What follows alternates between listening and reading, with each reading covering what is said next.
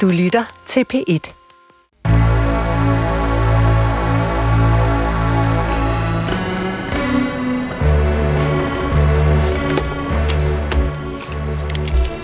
Du har ringet til Hemmeligheder på P1. Tak for din hemmelighed. Vi lover at passe godt på den. Kan jeg ikke finde ud af at elske mig selv, så jeg har sex med mænd på Tinder flere gange om ugen. Velkommen til Hemmeligheder på P1. Og så Så er vi i gang. skal jeg da love for, at vi er lagt fra gang. Jeg kan ikke finde ud af at elske mig selv, Nej. så derfor har jeg f- sex. På Tinder. Flere gange om ugen. Ja.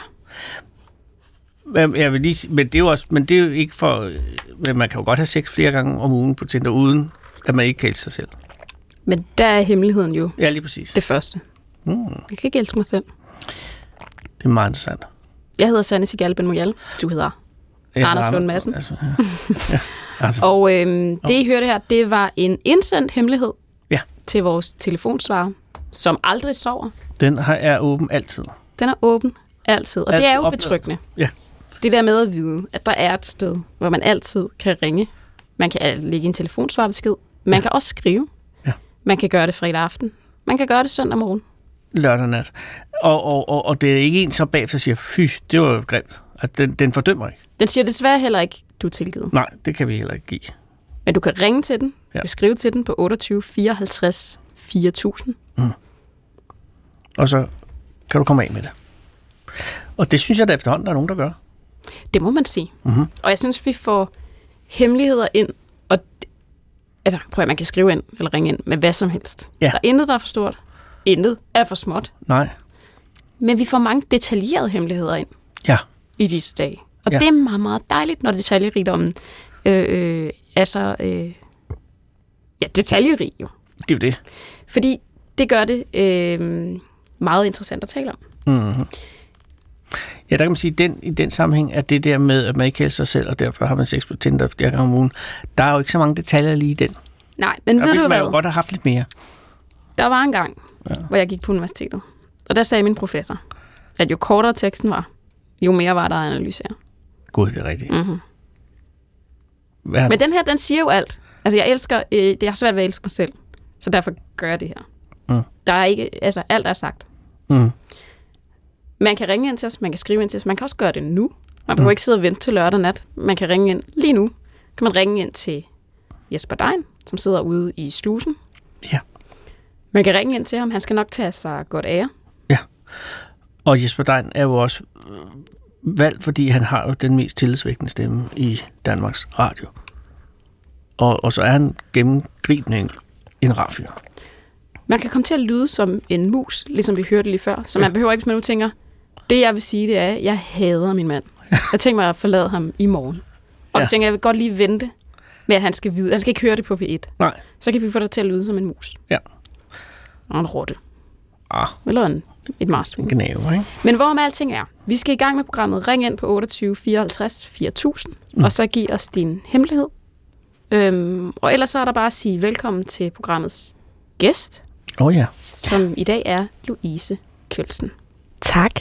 Det er en meget stor ære at have dig på besøg. Jamen, jeg er utrolig glad for, at jeg må komme. Ah, det må du altid. Yay! Vi tænkte, at du var sådan en, der kunne tale om andre folks hemmeligheder. Mm. Øhm, for jeg ved, du er selv sådan en, der bærer på mange hemmeligheder. Hvor ved Det gør du vi det fra? alle. Jeg skulle til at sige, hvor ved Ja. ja. du det fra? Hvem har fortalt Stop. dig om det? Åh, ja, det, er det. Jamen, det gør vi jo alle. Ja, ja. Nå, men tænker du, at Louise har flere end, end, end, Jeg tænkte- end Gennemsnittet. gennemsnit? Jeg tror, man siger, at den gennemsnitlige, øh, det gennemsnitlige menneske bærer, eller har 13 hemmeligheder. Mm. Det er jo en del. Ja. Ja. Men det var ikke derfor. Jeg tænkte det, er fordi at du jo faktisk du er uddannet psykolog. Ja, det er korrekt. Jeg mener, så bærer man vel rundt på folks hemmeligheder. Det er selvfølgelig rigtigt, ja. Mm. Har du, er du praktiserende psykolog? Nej, Nej, okay. og det er Så, der måske også en grund til. nå, ja, men det jeg kunne da godt forestille mig, at du kunne have øh, øh, øh, nogle gode klienter. Altså, jeg vil sige, jeg tror, jeg har en eller anden, om det er, altså, om det er min uddannelse, eller det er grunden til, at jeg fik den uddannelse, så, så er der et eller andet i mig, der gør, at folk tit fortæller deres hemmeligheder til mig. Mm. Øhm, og jeg ved ikke, om det er, fordi jeg selv måske deler meget, og så føler folk sig sådan trygge, men jeg har altså tit stået, egentlig synes jeg selv, og smalltalket lidt med øh, ham, der reparerer min telefon, eller øh, ham, der lapper min cykel, og så lige pludselig så siger de sådan noget med, at øh, øh, min kone bor ovenpå i en kørestol, og min kæreste ved det ikke. Og så er jeg sådan, okay. S- Ja, og, og så bliver jeg sådan lidt paf, fordi jeg føler ikke selv, at jeg har altså delt den del af mig selv, men det gør jeg måske, uden jeg selv ved det. Ja. Jeg Man tror, kan være sådan en hemmelighedsåbner. Ja, en hemmeligsmagnet. Det er. Ja. Ja. Det sker, og det der, ikke? Det sker altid på mine dates. Åh, oh, det er så træls. Jamen, hvorfor er det... Altså, altså daten, der, der deler noget? Ja. Nå, ja. Det Altså, kan hvor godt det bliver være. for meget. Ja. Ja, Eller for altså, hurtigt. Jamen, nej, mere, jeg ender tit i sådan noget lidt pseudoterapi-situation, hvor jeg er sådan, åh, oh, åh, oh, nå, du, det blev du udsat for som barn. Okay, skal, og så føler jeg nemlig også det der, an, så skal jeg lige rumme dig lidt, skal jeg lige prøve at tage lidt skam og skyld fra dig, og så er det ikke sådan en super sexet stemning bagefter. Er det, altså, er det et konkret eksempel? Modificeret konkret eksempel. Noget med barndommen, for eksempel. Ja, der er en, jeg står og flytter lidt med, og så lige pludselig fortæller han mig om, at han som barn er blevet udsat for seksuel overgreb. Mm. Og så er jeg sådan, okay, Ja, det er, jo, altså, det er jo selvfølgelig en vigtig historie, men det er også en showstopper, det må man nok sige. Altså i, Lidt. i, i, en- i en flirting-sammenhæng. Ej, der rykker jeg i hvert fald så meget ind som psykolog, og Ja. ja. sådan, okay, nu skal jeg lige passe på dig. Ja, ja. Så er det ikke sådan, og så skal vi voldsnave bagefter. Men det er jo også bare det, at når man er tillidsvækkende, sand, ikke? Så, for, så folk slapper af hurtigt, og så øh, kommer det jo. Og hvorfor kommer det? Det er jo, fordi det kan være meget rart at lige sige det. Mm. Ja. Det kan være meget rart lige at lette sit hjerte og blive 10 kilo lettere. Ja. Men er det generelt en dårlig idé at fortælle dybe hemmeligheder på første date? Umiddelbart, og nu vil jeg ikke gøre mig til nogen ekspert, Nej, nej, men det er jo heller ikke. så vil jeg sige ja. Ja, okay. Og det siger du så også, Louise. Det kan i hvert fald være lidt hæftigt at modtage, synes jeg. Men det kan, kan det på nogle år også være pigerne? Ikke, eller, ah, Jamen, jeg tænker, spis, det kommer kommer som selvfølgelig- barn er selvfølgelig svært, men det kunne være Ja, en det kommer hemmelighed an på, med, ja. at, at, at, at, det faktisk er eftersøgt i Sverige. nej, helt klart ikke. Hvis du har fortalt en hemmelighed på din date, eller du kan genkende det her, som Louise taler om, mm. at man sidder på en date, og man er så tillidsvækkende et menneske, eller man står nede og får repareret ja, sin du har været telefon, på date med Louise. eller hvis du er på date med Louise, ja. Ja. så ring ind på Især det 28 sidste. 54 4000. Du kan også bare skrive. Det, det er fint nok. Jamen, hvem vil ikke lige have øh, Jesper i øret, som man siger? Præcis. Mm. Jeg synes, vi skal tage en, øh, en hemmelighed, der er Vi kommet skal ind. nok lige huske at nævne, at, at uh, Louise, du har jo lovet at komme med en hemmelighed. Gud ja. Ja. Ja, og det er øh, vi jo Du lidt... ser nervøs ud. ja, Nej. vi er faktisk lidt, fordi altså, jeg kommer ikke med sådan en bullshit, øh, det her det er en historie, ikke så meget. Jeg kommer med en reel hemmelighed, som, ja. som jeg holder hemmelig for en grund. Ja, og det, Se, det er jo den første rigtig, rigtige hemmelighed. ja, og det er ikke for at forklare de andre. Nej. Ja, men men det er rigtigt, at de, de har haft øh, karakter af anekdotiske hemmeligheder, ikke? Jo, sådan en privat historie, Ja, kan du sige. Som er en, altså for eksempel, at øh, Martin Brygman jo øh, slog en skid. Ja. I Italien. Det var en hemmelighed, men det er jo ikke en, som... Men der har jeg indtryk af, at der kommer du med en, en lidt saftigere bøf. Altså, jeg kommer i hvert fald... Altså, jeg kommer med noget, som jeg har gjort, og som der er en person i mit liv, der ikke ved, og som ikke skal vide. Så det er jo pisse smart at fortælle det i national radio. Vi har kun sådan noget 120.000 lyttere. Nej, ja. Ja. men vi har jo også måder at maskere historien. Ja. Det, det kan Så vi vi jo... vil forvrænge Louises stemme. Ja, ja. Det Senere er i vist, programmet. ja. Mens jeg fortæller det, vil jeg gerne lyde som en marsvin. Det er ikke noget problem. Ikke noget problem for hemmeligheder på Men det er Mm. P1. først lidt senere. Ja. Jeg synes, vi skal tage en af de hemmeligheder, som er kommet ind i løbet af ugen øhm, på vores telefonsvar, som lyder sådan her. Jeg meldte engang min cykel stjålet for at få forsikringspengene, fordi jeg ville gerne ville til London og ikke havde råd. Jeg bedrev i samme ombæring dokumentfalsk, fordi jeg ændrede datoen på en kvittering for en forsikringsgodkendt cykellås, som var et krav for at få pengene. Jeg har stadig cyklen, selvom jeg burde aflevere den til forsikringsselskabet. Jeg har aldrig fortalt det her til nogen, og jeg synes, det er flovt. Mm. Se, det er en hemmelighed. Jeg har aldrig fortalt det til nogen, og synes, det er flot. Ja. Og det er også et godt eksempel på, at en hemmelighed tit fører en til med sig, ikke? Ja, det, det, og det er blandt andet derfor, jeg tror, man skal tænke sig om, før man begynder med de der hemmeligheder. Fordi når man først starter, altså, så skal man jo være klar til at lyve. Ja. Og man skal kunne det. Altså, man skal kunne det. Altså, ja. man skal kunne Du skal lyve. kunne lyve. At lyve er en evne. Ja. Ja. Det er ikke bare noget, man kan. Jeg er for eksempel ekstremt dårlig til at lyve. Hvad mener du? Jamen, og det er jo det, alle rigtig gode løgner altid Det siger. er lige præcis. Men det, jeg synes, det kræver enormt meget energi at lyve, og derfor så synes jeg også, det er ret ubehageligt. Altså, så jeg vil hellere undgå det. Men nu siger du, du er dårlig. Kan jeg se på dig? Altså, fordi Ja. jeg kan se på dig, når du lyver. Ja, det tror jeg godt, du kan. Hvilket betyder, det kan du ikke. Det siger alle gode løgnere ja. Ja. jo altid også. Altså, det er jo... Det er jo helt hemmeligt, men, men det, er jo, en- det, er jo, det er jo rigtigt, fordi at det, bliver, øh, det bliver enormt indviklet, når man skal til at konstruere virkeligheden, i stedet mm. for bare lige at gå efter den.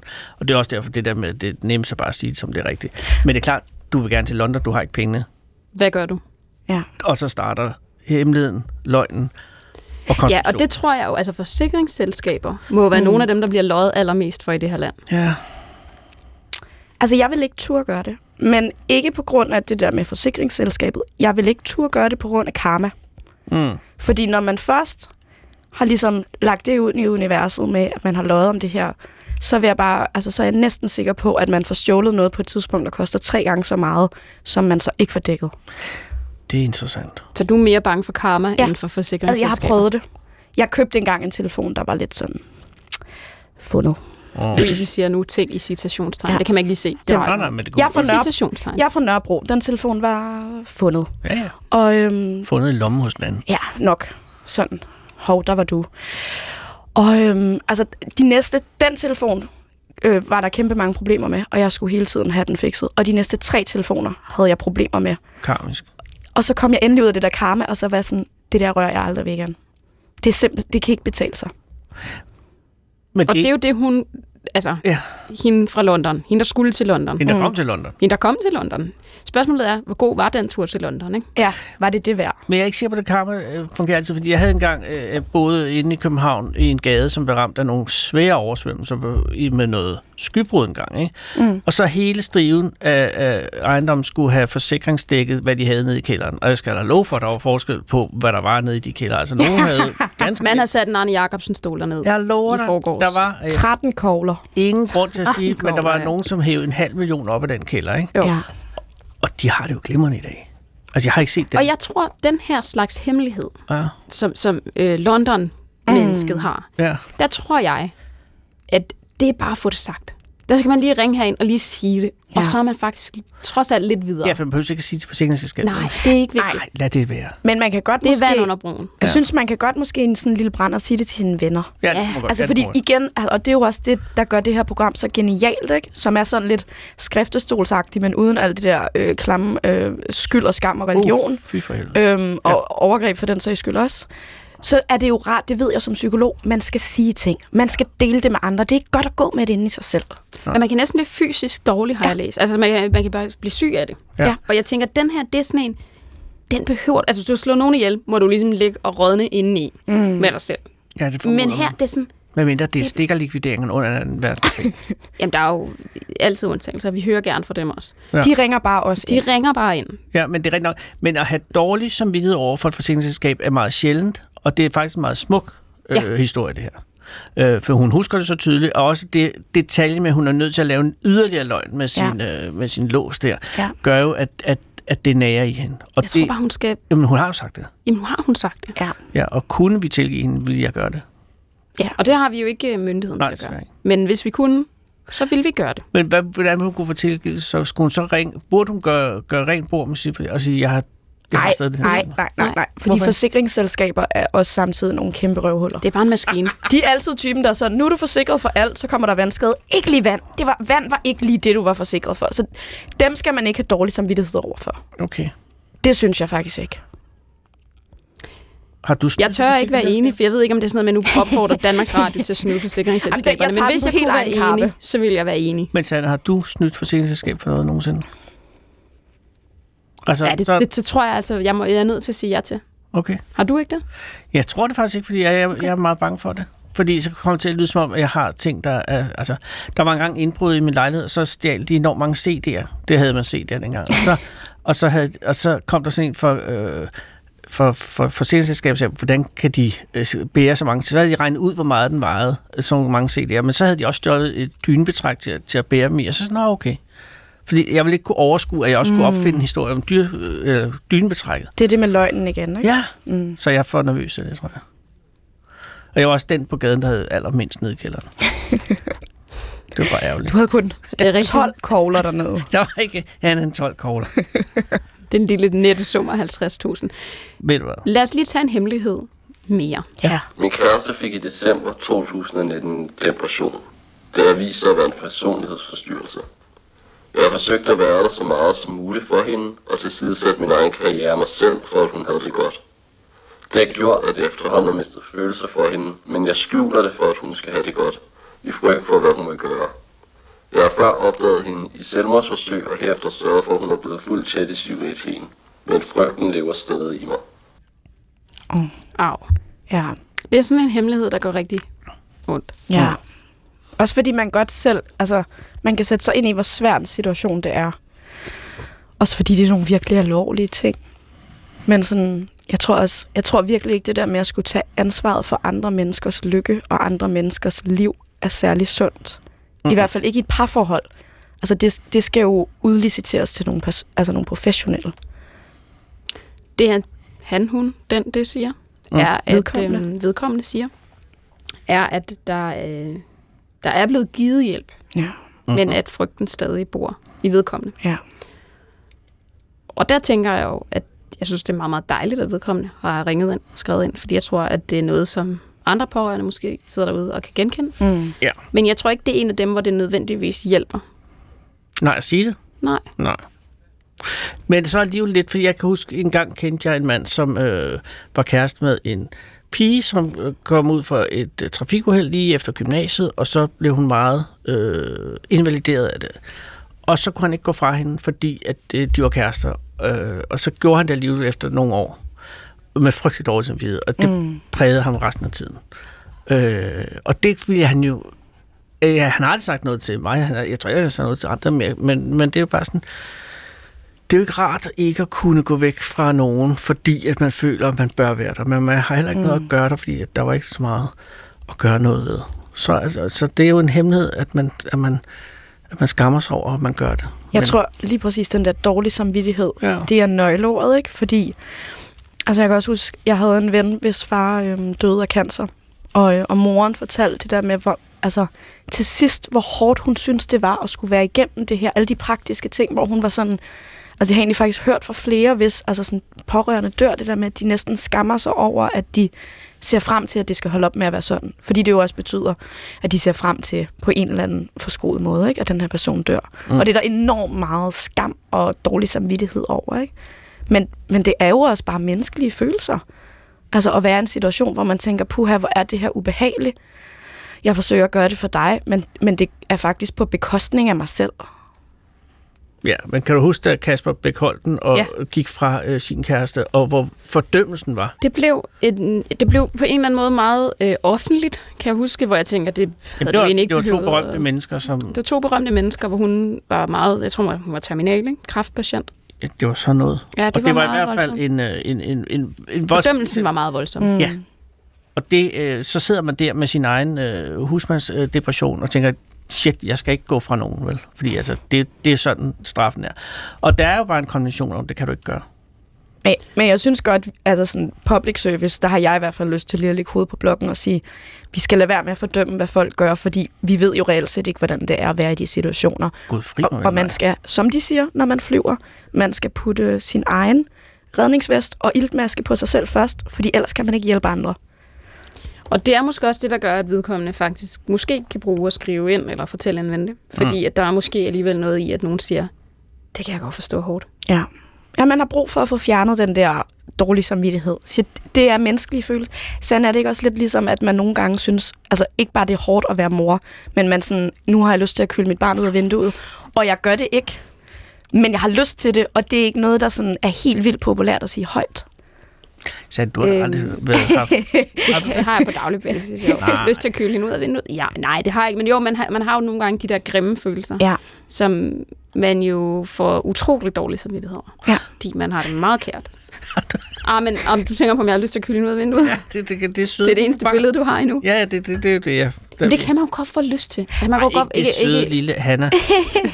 Men det kan jeg bare huske, det mine forældre, de skrev en dagbog, da de lige havde fået mig. Og da jeg så sådan var teenager, fandt jeg den og læste den, og så blev jeg sådan helt vildt sådan, undskyld, hvad?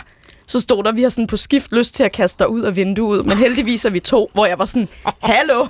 Det var lige lidt vold. Men, sådan, men jeg tror bare, det er rigtig fint, at vi holder op med at kategorisere noget som grimme følelser, fordi alle følelser er jo reelt. Altså, Jo, jo. Okay. Men, du skal ikke reagere på det selv. Nej, nej, det er det, der nej. er det vigtige. nej, ja, Du skal agere på det, vel? Jeg agerer ikke på noget som Nej, helst. men- Det er jo slet ikke det, vi taler om. Vi taler om den forbudte følelse. Ja, ja, ja. Jeg vil jo aldrig nogensinde reagere på det, men jeg forstår... f- Altså, jeg forstår... Jeg har også engang været sammen med en, der var syg. Og jeg var, øh, havde også den skam. Jeg, forstår, jeg forstår den godt, mm. men Men hvordan går man fra en, der er syg på en ordentlig måde? jamen, jeg, jeg er ikke sikker på, at man skal gøre det. Altså, er der en ordentlig måde at gøre det på? Det er jeg ikke sikker på. Altså, øh, hvad er ordentligt? Jamen, det ved jeg ikke. Nej, Mm, det er svært. det, tror, det tror jeg også er Hvordan sparker man i en, der ligger ned? Hvor skal man sparke hen? Okay, det var lidt judgmental, Jeg det synes der. også, det var for Nu, nu, jeg troede, det var en øh, fordomsfri zone, Det det, er en her. fordomsfri zone. Okay, Ah, fint. Anders, Og, Bare fordi jeg er blevet forladt, mens jeg var syg. ja, det er det. en influencer? Ja, Ja, det var også øhm, hårdt. vi har en lytter igennem. Mhm. What? en, øhm, en kvinde i start 50'erne, som kan, øh, som kan relatere, eller som kan genkende noget øh, af det, vi talte om med forsikring. Ah, Og øh, jeg tænker, at jeg siger øh, velkommen til, og så håber jeg, at hun er igennem. spændende. Velkommen til. Du havde et eller andet, du kunne genkende, da vi talte om det med forsikringer. Ja, nej, jeg kunne ikke genkende, at, øh, at jeg kunne ikke genkende, øh, at, at, at jeg var blevet, altså, at jeg havde snydt, det var forsikringen, der havde snydt mig. Hmm. Det der blev der blev ringet ind, altså, øh, det var en meget stor sag, meget kort, altså uden detaljer, fordi det var ikke det, altså, jeg skammer mig over, at jeg ikke tør for noget ved det, fordi jeg kunne troede min forsikring. Nej. Øh, altså, de, øh, hvad hedder det, øh, de- jeg havde et øh, hus, det, det er en lang historie, det kan gøre meget kort, for det er jo ikke hemmeligheden. Jeg havde et hus, øh, som, øh, hvad hedder det, som, hvor hele fundamentet var ødelagt. Åh. Det skulle laves, og det blev lavet af forsikringen, sagde de, det var deres egen folk, de satte til, at de gav hinanden en opgave, en håndværksaksator gav sine kollegaer en opgave, og de lavede det ikke, de betalte en halv million til deres egen folk. Og da jeg fandt ud af, ikke- at de ikke havde lavet det, altså huset blev ødelagt, altså fordi de bare havde ligesom lagt noget dårligt beton ovenpå noget svamp. Så blev huset ødelagt, og jeg fandt ud af det. Øh, så gik det selvfølgelig til ledelsen, og først var de meget forstående, og så begyndte de at tro mig, at jeg fik opkald fra alle mulige verdens tidspunkter af døgnet om, at det ville være for mig selv, og jeg var en alt muligt tællinger og lud, og jeg vidste ingenting om... Ej. øh, Jesus. og sådan noget. Altså, ja, men det var helt grotesk, og jeg er normalt en, øh, hvad hedder det, øh, en, øh, øh, hvad hedder det, en meget øh, voksen og, øh, altså, Fattet. og, øh, ja, ja jeg, jeg, jeg, kan, jeg kan ligesom klare mig selv og selvstændig kvinde, men det endte med, med at øh, jeg ved, hvor jeg fik sådan en stress af det, og jeg turde at gøre noget ved det, og det skammer jeg mig rigtig meget over, det har jeg gjort i de sidste par år, skammet mig over, at jeg gør noget ved det. Det er ligesom det der hemmeligheden, at jeg skammer mig, jeg Ja. er så ondt over mig selv. Men det var fordi det der med forsikring, så jeg tænkte, jeg vil lige fortælle, at forsikringer, de er altså... Nogle røvhuller. Jeg vil også sige, Ja, nogle kæmpe hvis, hvis man røvhuller, først altså. er ude i, at man bliver snydt af sit... Altså, det er en rollefordeling, som ikke hører hjemme. Nej. Man snyder sit forsikringsselskab. Man bliver ikke snydt af sit forsikringsselskab. Det er imod den store historie. Ja, ja, ja, men Ja. ja. det er jo ikke bare, altså det, er jo, det var jo det rette svindel, og jeg meldte mig også til politiet, men politiet, de var sådan fuldstændig, altså jeg meldte mig til svindel, Ej, Ja. ja. øh, og så begyndte jeg så at få virkelig dårlige opkald, altså, altså at folk der ikke havde noget navn, ikke? Men det Så, er vel øh, også det, der er... Altså, når, du, når du siger, at det er hemmeligheden, så kan man sige, at det, der er hemmeligheden, er, at du er, du er skamfuld over, at du ikke fik reageret på det, fordi du mm. følte det meget Ja. grænseoverskridende, og du har flyttet dine egne grænser i forhold til, hvad du normalt Præcis, plejer at præcis. gøre. Ah, ja. Fordi, Men- men du ringede til politiet? Jeg ringede, ja, men det gjorde jeg for sent, altså, og jeg, altså, og jeg kunne ikke bevise, at jeg havde troet mig, jeg kunne godt bevise, at jeg svindlede, fordi der ligger nogle kontrakter, og, og huset er ødelagt, og så videre, der, altså, for at de skulle lave, og det er ikke blev lavet, jeg kan bevise, at jeg betalte en halv million til deres egne folk, for noget, der ikke blev lavet, altså, og jeg kan bevise, at de har lovet og sådan noget, men det taler for noget ved, fordi jeg så begynder at få de der, altså, jeg taler for noget ved det civilretlige, fordi efter jeg har meldt dem til politiet, altså, det var jo strafferetligt, Må jeg- så begyndte jeg virkelig at få et dårligt opkald. Må jeg sige noget til det? Jeg har jo både modtaget trusler øhm, fra, fra sådan anonyme personer, men også, også kender til den der følelse af, at jeg jo egentlig ser mig selv som en independent woman, der godt kan sige til, hvor skabet skal stå. Mm. Og så var jeg jo alligevel for eksempel sådan en slags kvinde, der også blev voldtaget. Og der havde jeg også enormt meget skam over, at jeg ikke stoppede det, eller jeg ikke, øh, altså at, at jeg lå mig udsat for det her. Og der, der får jeg bare sådan lyst til, når du fortæller det her, og prøver at forsøge at fjerne noget af den skam fra dig, fordi det er jo ikke din skyld, at det her det er sket. Det er ikke dig, der har gjort noget forkert. det er andre mennesker, der har gjort noget forkert. Og den måde, du reagerer i så kritisk og så presset og så traumatiseret en situation, det er heller ikke noget at gøre med, hvad du er for et karakter af et menneske. Det, altså, det er fordi, at normale mennesker ikke er, er lavet til at håndtere altså, så unormale situationer. Så den, den slags reaktion, du har, det skal du ikke skamme dig over, fordi det, din krop har gjort, det dit sind har gjort, det er egentlig bare at passe på dig selv med, med det, du havde. Og, og det var, at i den situation ville det koste mere at gå ind og bekæmpe det her, eller melde det, eller gøre mere. Du, du har forsøgt at gøre dit aller, allerbedste, og det er faktisk ikke dit ansvar, det her. Men det, det er jeg med på, jeg, jeg er med på det, jeg kan heller ikke, altså, og jeg forstår det ikke, altså, jeg forstår ikke, hvorfor man skammer sig, altså, eller hvorfor jeg skammer mig over det. Men Jeg forstår godt, hvad du siger der, altså, jeg, altså, jeg, øh, øh, men det koster, jeg synes bare, det koster mig mere ikke at gøre noget ved det, end jeg kan gøre noget ved det. Mm. Så det, det, altså, det er det, der ligesom er hemmeligheden. Men det var bare for ligesom, fordi nu vil jeg bare lige dele det her med forsikring for at sige, altså, altså, øh, altså snydelsen, den eneste lille ruste folk derude, lad være med at skamme, jeg bliver snydt dem. Ja. Fordi de er nogle assholes, altså. Skal vi lige have navnet på forsikringsselskabet, så vi Nå, det- andre for ikke Guds skyld bruger ikke. det? For guds Nej, skyld. okay, det skal vi ikke. Louise. For guds skyld. Kan jeg få det bare øh, secretly Guds skyld ikke. efterfølgende? Øh, men tusind tak, fordi du ringede ind øh, og delte din hemmelighed med os. Ja, ja, tak i lige måde, hej. Har jeg held og lykke Jeg med vil, huset? jeg vil altså gerne lige vide, at jeg vil gerne lige vide det bagefter, måske. Kan nogen lige skrive det på en seddel og glide den hen Det over kan være bordet sådan til noget, mig? man morser, eller sådan Jeg noget. tager- jeg er altid god idé med røversprog. Røversprog. Kan nogen lave en sudoku om det, eller et eller andet? Ja, røversprog. Det er jo godt, hvis du skal tale hemmeligt med folk, for eksempel, Sande. Røversprog er meget enkelt. Du tager bare alle konsonanter i det, du siger, sætter du et O ind imellem. Så du hedder så, så, no, no, na, ne, ikke? Så hedder du Sande. Så tager jeg med røversprog. Så siger jeg goddag, siger jeg gok, god, dog, dot, du, gok. Ikke? Det er goddag. Ingen fatter noget. Du kan have hemmelige samtaler lige foran øh, en eller anden, ikke? Er der nogen andre end dig, der forstår røversprog, Anders? Jamen, Det går jeg ud fra. Okay. Det kan jo være, at der er nogen, der gør det. Så øh, ring ind. Men altså, ring heller ind med din hemmelighed på Jamen, 28 så ring. 54 4000. Så kan du for komme igennem til få, det her synes program. jeg, med den her øh, beretning med, at, Ja. ja. at, at der også øh, er er forsikringsselskaber, som, som snyder. Mm. Ja, og nogle gange det der med, at altså, hun er jo blevet pålagt en hemmelighed. Ja. Altså af, af ja. nogen. Altså er blevet- helt udefra. Presset ned i halsen på hende. Ja. Uvelkommen, som den var. Men vi tager lige en hemmelighed mere, fordi den Mm. ligger i forlængelse af noget, Louise lige øh, åbnede op for. Uh-oh. Min datter har gået i en fritidsklub, hvor en af pædagogerne, hun var rigtig glad for, og fortalte begejstret om, at en mand, der voldtog mig, da jeg var 13 år. Jeg har genkendt ham, og jeg tror også, han har genkendt mig. Vi er heldigvis flyttet til et andet område. Hun er 13 år nu. Jeg har aldrig anmeldt det, og jeg lider stadig under det, der skete dengang. Det er jo i den tunge ende, de ja. Ja. hemmeligheder, vi har i dag. Og man behøver slet ikke ringe ind med så tung en hemmelighed. Men nu tænker jeg, nu var vi i gang, eller mm. du sagde noget, øh, som ligger i forlængelse af lige præcis den her slags hemmelighed. Men bare lige for at få den her... Øh, Ja. ja. på, det, det er altså en, hvis barn, hvis datter går, eller har gået i en børnehave, hvor En- en, en af pædagogerne, ja. som barn var glad for, havde voldtaget moren, Ja. ja. øh, da hun var mindre. Ja, hun, 13. moren føler, at pædagogen kan genkende hende, Ja. Og, mm. ja. og hun nu kan er i de den så, grad genkende pædagogen. og nu er de flyttet til et andet sted. Ja. Der vil jeg virkelig også tage mit barn og løbe langt væk. Ja, det er nok en god idé. Men, men øh, Puha. altså, hvad gør man der?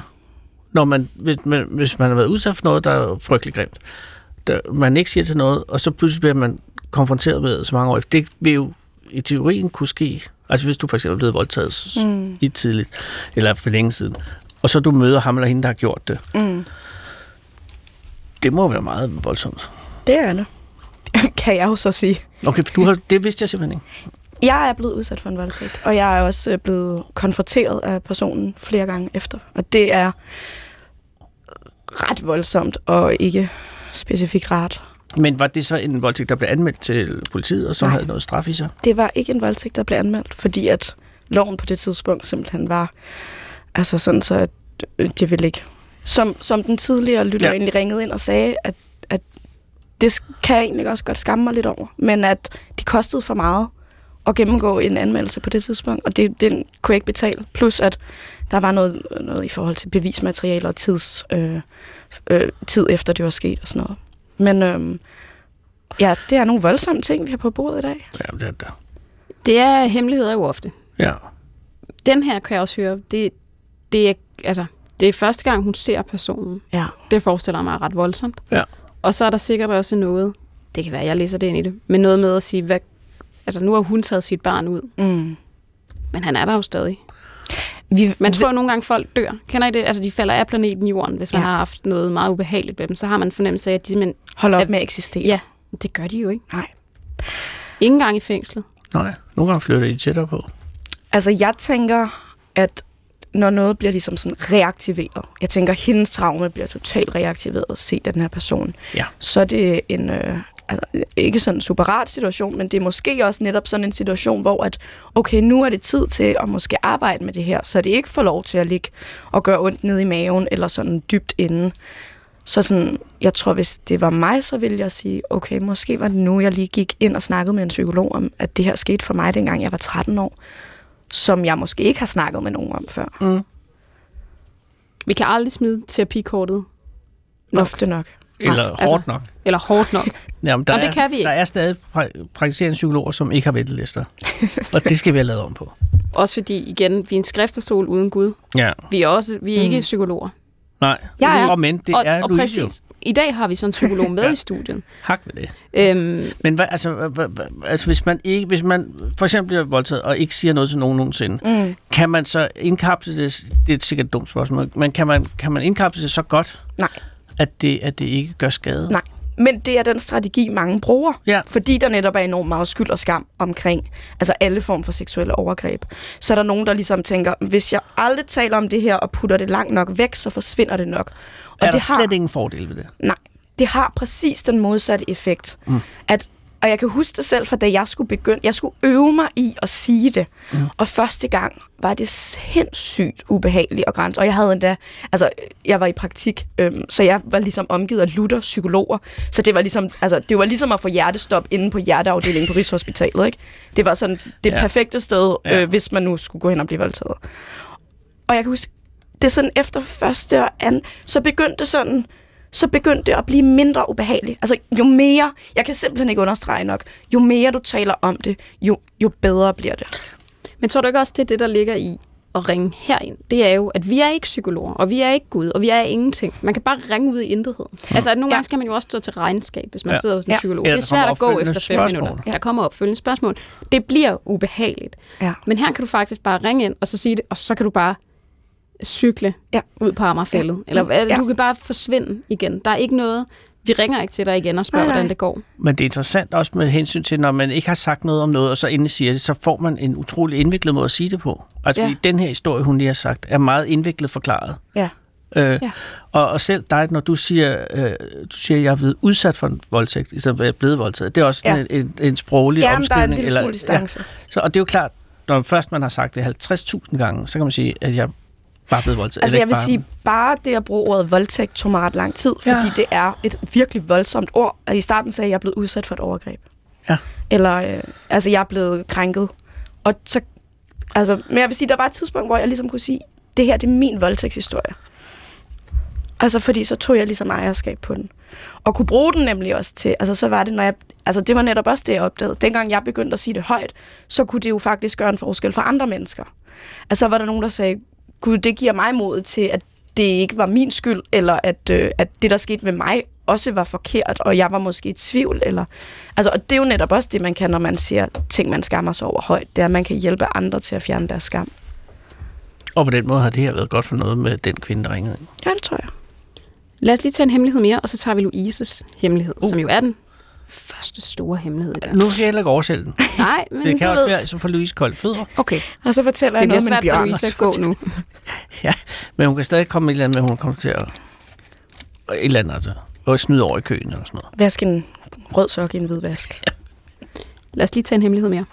Jeg er 31 år og stadig jomfru. Jeg har altid været en damernes ven og omgivet mig med smukke kvinder og har aldrig givet folk grund til at tro andet end, at jeg har været sammen med piger. Det er bare aldrig faldet sådan ud. Der ligger ikke nogen dybere kulturelt eller religiøs grund til det. Jeg har altid røget i den berygtede og lige så berømte vennezone. Her vil gøre med en 31-årig jomfru, som mm. siger, at der er ikke noget religiøst. Eller, øh, det, er, det, det er noget med, at altså, han siger, at han er altid... Øh, nu antager det er en mand. Han er rykket over i det, man Men han var kalder pigernes ven. vennezonen. Han er pigernes ven. Og det kan jo selvfølgelig også stadig være Jo, en kvinde, men ja. ja. jeg tror, det er et meget mandet udtryk. Øhm, Ja, det er det. Er det ikke? Ja, hvis man var en kvinde, ville man sige, vi er venner. Man vil ikke ligesom, jeg er en er pigernes, pigernes pigernes ven. ven. Nej. Så man er Så han. vi tror, vi er... Det er en 31-årig. Personen, der Ja. identificerer sig som mand. Ja. Måske. Øhm, Vi antager. som, som siger, at personen vedkommende øh, bliver, øh, ryger ind i det, man kalder en friendzone, eller en vennezone. Altså, Som jeg lige får lyst til at opponere imod, fordi det er simpelthen så irriterende et begreb. Altså som om, at det er sådan... Det antager jo lidt, at kvinder er til for at have sex med, og ej, kæmpe nederen trøstepræmie. Åh, skal jeg være venner med dig? Ej, hvor er det irriterende. Jeg gider dig ikke som person, jeg gider kun din, din tidskone. Altså, jeg synes, det er simpelthen så irriterende et udtryk. Okay, fair nok. Den er ude herfra. Ej, hvor nederen han får lov til at have venner, der er kvinder. Puh, træls. Jamen, hvis ikke man har andet. Måske. Jeg vil i hvert fald sige, Han skal at da jeg bare kan være se, glad for, at han har nogle venner. Jamen, jeg kan se, at den her hemmelighed går rigtig meget igen, ja. i, øhm, når jeg får hemmeligheder ind Okay. okay. i min indbakke. Jeg ved ikke, hvad du plejer for en, Anders, men den her, den går igen øh, tit hos mig, hvor det så er øh, kvinder, der skammer sig over at være jomfruer, øh, og faktisk bare sådan op i 20'erne, altså nu er det i 30'erne, men også bare op i 20'erne skammer sig over, at øh, de ikke har haft sex endnu. Ja, og det må være en, der bliver sværere og sværere. Ikke? Fordi når man er 14, så er det sådan relativt nemt at håndtere, men når du er 34, så er det sværere. Ikke? Jeg tror også, det er fordi, vi gør den der sådan den første gang. Den er vir- altså, lidt ligesom med min hemmelighed, ikke? Den er også bare blevet talt op. Ja, meget. Altså sådan den første gang er noget, det skal være noget specielt, og det skal være magisk, og det, altså, hvor jeg tror også nogle gange skal vi bare være sådan, når man, altså, der findes jo masser af seksuelle erfaringer, som ikke er øh, penetration, penis, øh, tidskone. Øhm, s- s- så det er ikke nødvendigvis din første gang. Altså, hvis du har sex med dig selv, så har du jo også reel seksuel erfaring. Kunne man tælle det? Det synes jeg. Fedt. Der er jo ikke nogen, der bestemmer, hvad der tæller. Ej, men hvis man kan sige, at seksuel debut er, når første gang man onanerer. Lad os se. Det er der mange sten, der falder for mange hjerter lige nu. Altså, jeg tænker, i forhold til erfaring, så lærer man i hvert fald meget mere af ja. Ja. at onanere, end sådan den der første penetrationsgang. Og også, altså, også igen det der med, at vi taler sex som at værende øh, tidsmand, tidskone, penetration. Mm. Fordi altså, det der også, oral sex er jo også sex. Ja, det sagde Clinton, det jo ikke var. Ja, men Clinton løg også om mange Nej, andre fordi ting. øh, det, jeg har faktisk, det, med hensyn til Clinton, han sagde, jo, I did not have sex with that woman, Monica Lewinsky. Ja. Og det var, fordi han kun havde fået et blowjob. Ja. Og i, i Og der synes du, Arkansas- han sætter Nej, standarden. det er kulturelt i Arkansas, så er det først sex, når, når der er samleje. Men, altså ellers så siger man, at det er bare, det er bare et blowjob. Det er jo ikke sex. Skal vi prøve... øh, Så laver vi lige den der testen, ikke? Med omvendt foretegn. Hvis nogen tvinger dig til at sutte deres pik, føler du så, at det er et overgreb? Eller er det ikke et rigtigt overgreb, før de penetrerer dig? Nej. Det tror jeg, de tager i retten, men altså Carter. Men lad os... Øhm, Stop. Der har ikke været nej, nogen som helst. det, sag, det sagde jeg heller ikke. Jeg siger bare, at... Øh, Lad os komme tilbage til hemmeligheden. lad os komme tilbage til Louises hemmelighed. Nå, til min... Oh, Åh, Ej, uh. Nu? Ja. Ej, nu begynder jeg at svede lidt. Ja, men så tag din tid. Træk vejret ind. Okay. okay, så det, jeg har taget med i dag, er jo en, altså en aktiv hemmelighed. Så det er ikke sådan en, altså en retired hemmelighed, der engang var en hemmelighed. Det er en hemmelighed, og som vi jo også har snakket om, så er ting jo hemmelighed af en grund. Man holder det hemmeligt, måske fordi man skammer sig, måske for ikke at sove nogen, måske lidt en kombi af begge dele. Mm. Så derfor, fordi jeg godt kunne tænke mig, at det her også bliver ved med at være en hemmelighed, hvilket ikke spiller så godt ind med at sige det på national radio, så har jeg maskeret den lidt. Okay, Nå, Øhm. det synes jeg er fair. Ja. Så vi skal tilbage til den gang, jeg var sådan teenager. Og, øhm, og havde en veninde, som altså, jeg stadig er veninder med i dag. Vi er altså Facebook-venner, der, der er kontakt, så grunden til, at vi også maskerer. Og øhm, hun, øh, hun kørte sådan noget øh, hvad hedder det, motocross. Og der var jeg nogle gange med på de der stævner, fordi øh, der var rigtig mange drenge. Og så øh, det var sådan lidt slaraffenland, når man var sådan en ung teenage Det kan jeg godt ikke? forestille mig. Ja. Og, øhm, Og ukomplicerede drenge. og hvad? Ukomplicerede drenge. Det, nej, det ved jeg ikke. Findes det? Jeg har aldrig mødt en ukompliceret dreng. Men det er selvfølgelig en helt anden historie. Men hun har så fortalt mig om det, fordi hun kommer jo så i det her miljø. Hun fortalte mig om, at han er min ven, og han er sådan og sådan. Og så var der selvfølgelig ham her, som hun ligesom bare havde forelsket sig rigtig meget i. Og han var selvfølgelig total bad guy. Altså, han gad hende lidt, men han gad hende ikke helt. Han var ikke særlig cool over. Han var ikke særlig sød. De var lidt sammen, og så var han der ikke rigtig alligevel. Og, og det har vi jo selvfølgelig siddet og snakket om, og jeg har selvfølgelig siddet, ej, han er så nederen, fuck ham, og du er også meget mere værd. Og... Så jeg vidste godt, hvem han var. Så vi tager på det her stævne, og jeg skal overnatte der, og, øhm, og sådan for go- jeg, jeg møder alle, og der er gode vibes, og alle kan lide mig, og, og for god ordens skyld, så hiver hun mig lige til side og siger, øhm, du, må, du må kysse og gøre, hvad du vil med alle, Men ham. ikke med ham. Nej. Han er lige, og jeg er sådan her, ej, selvfø- ham gider jeg det heller ikke have, han er en kæmpe nar. Mente du det, eller sagde du det Det mente jeg, Ja, på det tidspunkt. på det tidspunkt? på ja. det tidspunkt. Fordi så sker der jo hverken værre eller bedre, end at vi jo kender øhm, historien om The Forbidden Fruit, mm. at når noget er... Men jeg stopper lige der. Vi Ja. skal have alle detaljer. Ja. Jamen, øhm, Altså, hvordan, hvordan, I ser hinanden første gang, hvordan? altså jeg synes, jeg synes, han er lidt cute. Jeg tror, hun har ligesom også sagt til ham, det her det er min veninde, off limits. Mm. Og så sker der ligesom den der, mm. der var sådan en tension. Og, og, Og det jeg- var forbudt. og jeg kæmpede imod. Så da han var sådan, hey, skal vi lige gå f- væk fra de andre og snakke, så var det jo med de bedste intentioner om, jeg skal fortælle dig, hvor stor en nar du er over for min veninde. Var det helt ærligt det? Det var det på papiret, Ja, ja Mm. men, jamen, det er og fandme. det holder jeg fast i. Det var, øhm, det var kan vi sige, bevidstheden, ikke? Ja. Og så var der ligesom underbevidstheden og øhm, underste etage, alt under sådan Munden. præ. Nej, jeg vil sige, alt under sådan præfrontal cortex. Okay. Øh, så ned der omkring krybdyrhjernen, og så ned efter, ikke? Så rimelig meget.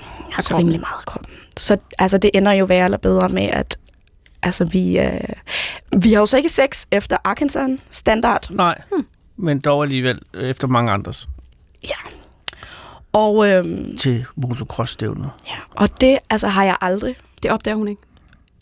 Hun har i hvert fald aldrig sagt noget. Og bliver det til noget Og jeg med, har aldrig med, sagt noget. Bliver det til noget med dem efterfølgende?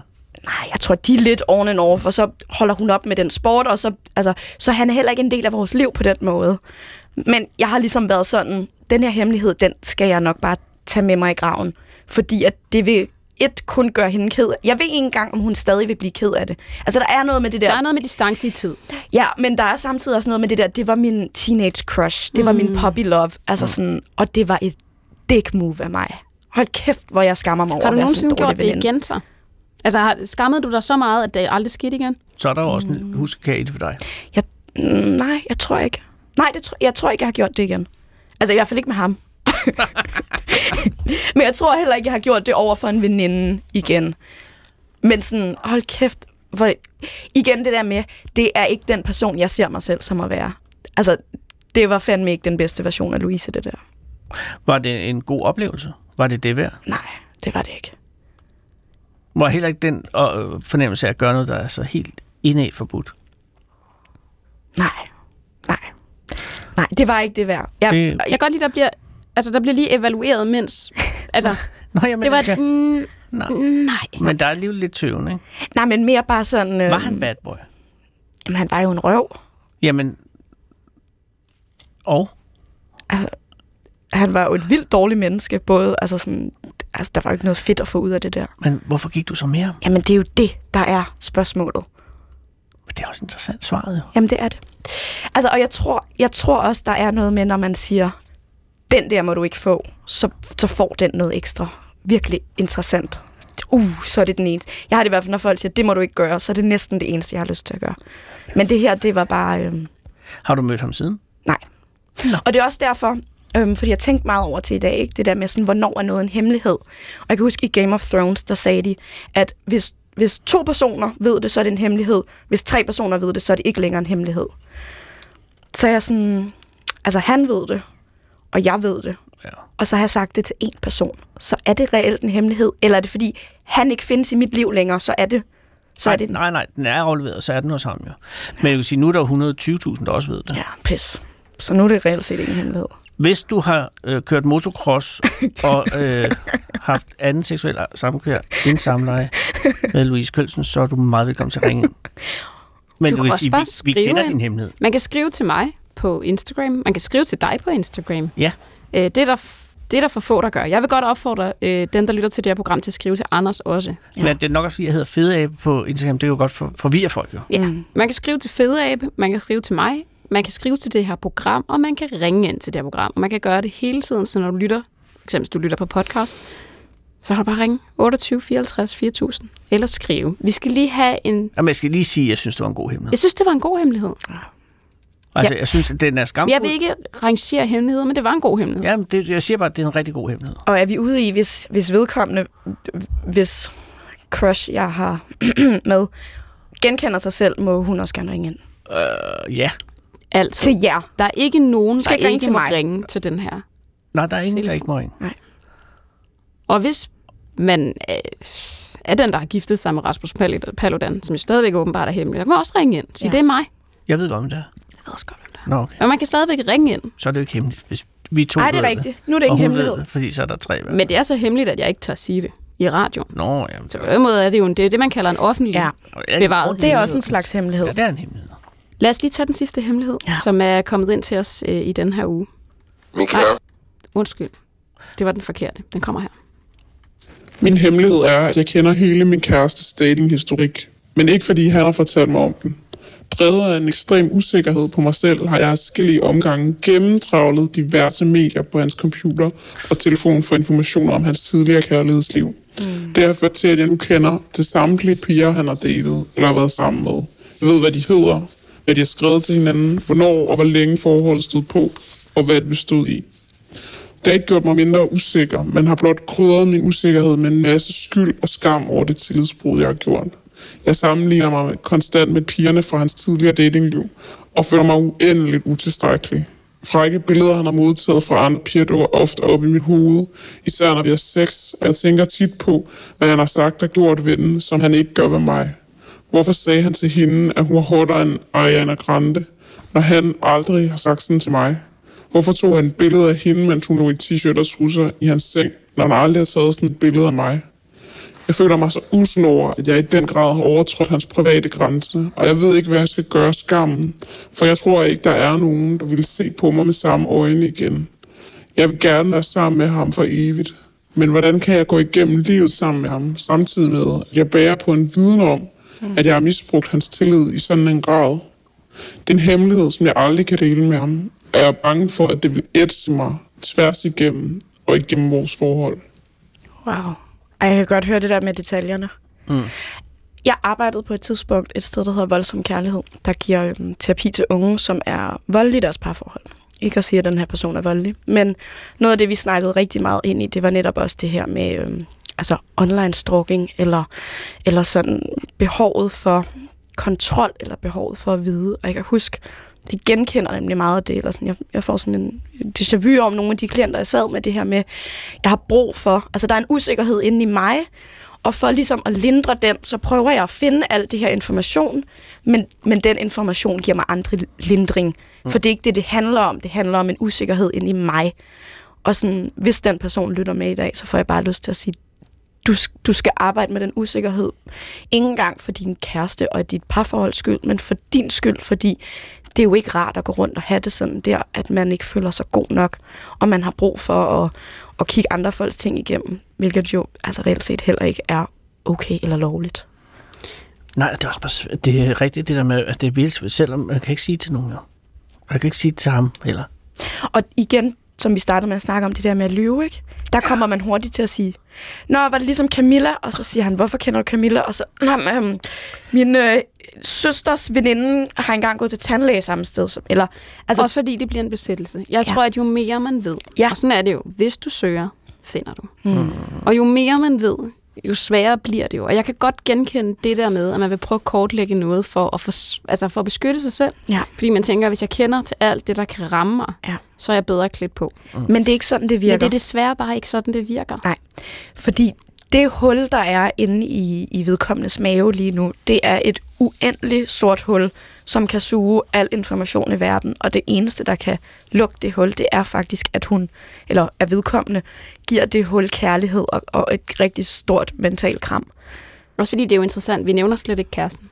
Det handler ikke om Nej. ham. Nej, og det handler ikke om kæresten, og det handler ikke om Ariana Grande, og det handler ikke om vedkommendes Nej. datinghistorie eller ekskæresterne. Det her, det handler om dig og din usikkerhed. Og, og Og du er hårdere end Ariana Grande, og ellers er du ikke, og det er lige meget. Men Det, det er bare, øh, man kan vide for meget. Det er meget ubehageligt at vide for meget. Man kan vide alt for meget. Ja. Altså, det er jo det, øh, enhver journalist ved. Ej, de Du må gode ikke journalister, researche for meget. Problemet er, at når du ved for meget, Ja. ja. så bliver det meget, meget, meget svært. Der ligger vi meget heldigt i det her program. Mm. Vi skal faktisk til at slutte af. Så jeg vil sige, vi skal nemlig sige ordentligt farvel Ja. til øh, Louise Kølsen, som var med i dag. Og hvor var det måske også meget godt, vi lige havde en fagperson med. ja, tak Louise. Oprigtigt talt. Og tak for din hemmelighed. Men, Selv tak. Og allermest Og tak jeg- for, for dit nærvær. jeg håber ikke, I fortæller den til nogen. Nej, det kommer ikke længere. Det, det er dejligt, vi ved, det er et trygt rum her. Det bliver mellem os og lytterne. Fuldstændig. Men, men, men under alle omstændigheder, øh, vi skylder dig en tjeneste.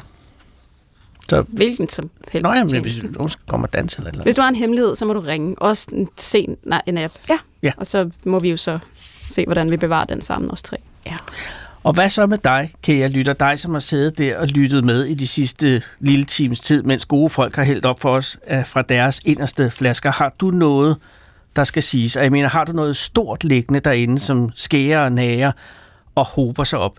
Bærer du på en hemmelighed, som virkelig kan noget? Og det er ikke for at forklare en alle de personlige hemmeligheder, men har du noget, der virkelig batter uden for den nærmeste familie. Ved du noget, som ingen andre ved? Og hvis de fik det at vide, ville det så eksplodere os alle op i ansigterne og efterlade en forandret verden? Er du en af de professionelle hemmelighedspuger? Ligesom Hitler var det for 81 år og en dag siden. Adolf Hitler må have følt sig som verdens vigtigste og mægtigste mand der om morgenen den 1. september 1939, lige før helvede brød løs. Teaterstykket fra aftenen for inden, hvor chefen for det tyske sikkerhedspoliti Heinrich Heydrich, Reinhard Heydrich, SS-folk havde overfaldet den tyske radiosender ved Gleiwitz, udklædt som polske partisaner for at give Hitler et alibi for at hævne sig.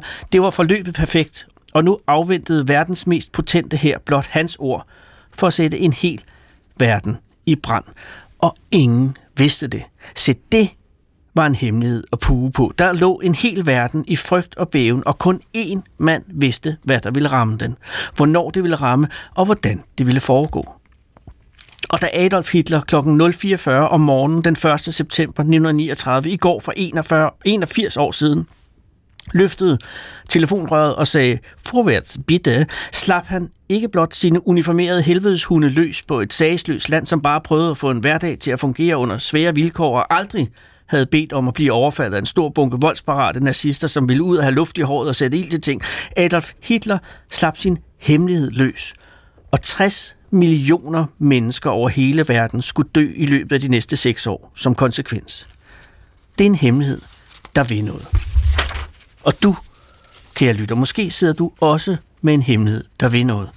Og den kan godt være stor, selvom den ikke er så stor, at den er af Hitler-kaliber. Hvis du for eksempel var en af folkene på hjemmevandskutter HMV 610 Luna, der sejlede forsvarsminister Tine Bramsen fra Svendborg til Ærø den 15. august den lørdag, mens Kabul var ved at falde, og Bramsen samtidig følte et akut behov for at besøge sin socialdemokratiske borgmester i Marstal til en påtrængende snak om sæler og fiskeri, så har du borget på den hemmelighed i to uger nu, at forsvarsministeren brugte din båd til et privat besøg hos en kollega, og takket være BT ved du i dag, at den slags ifølge professor i forvaltningsret Sten Bønsing er ulovligt. Og måske havde du det på fornemmelsen, at der var noget ulden ved pludselig at skulle være havtaxa, havtaxa for ministeren.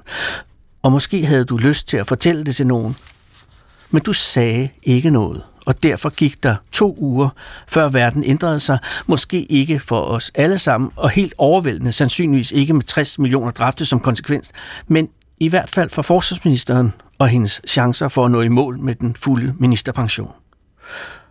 Eller hvis du var en af de to chefkonsulenter øh, fra det aarhusianske byudviklingsprojekt Kongelunden, der ifølge Jyllandsposten i tre måneder var med til at holde på en hemmelighed, som byens borgere bare ikke var klar til.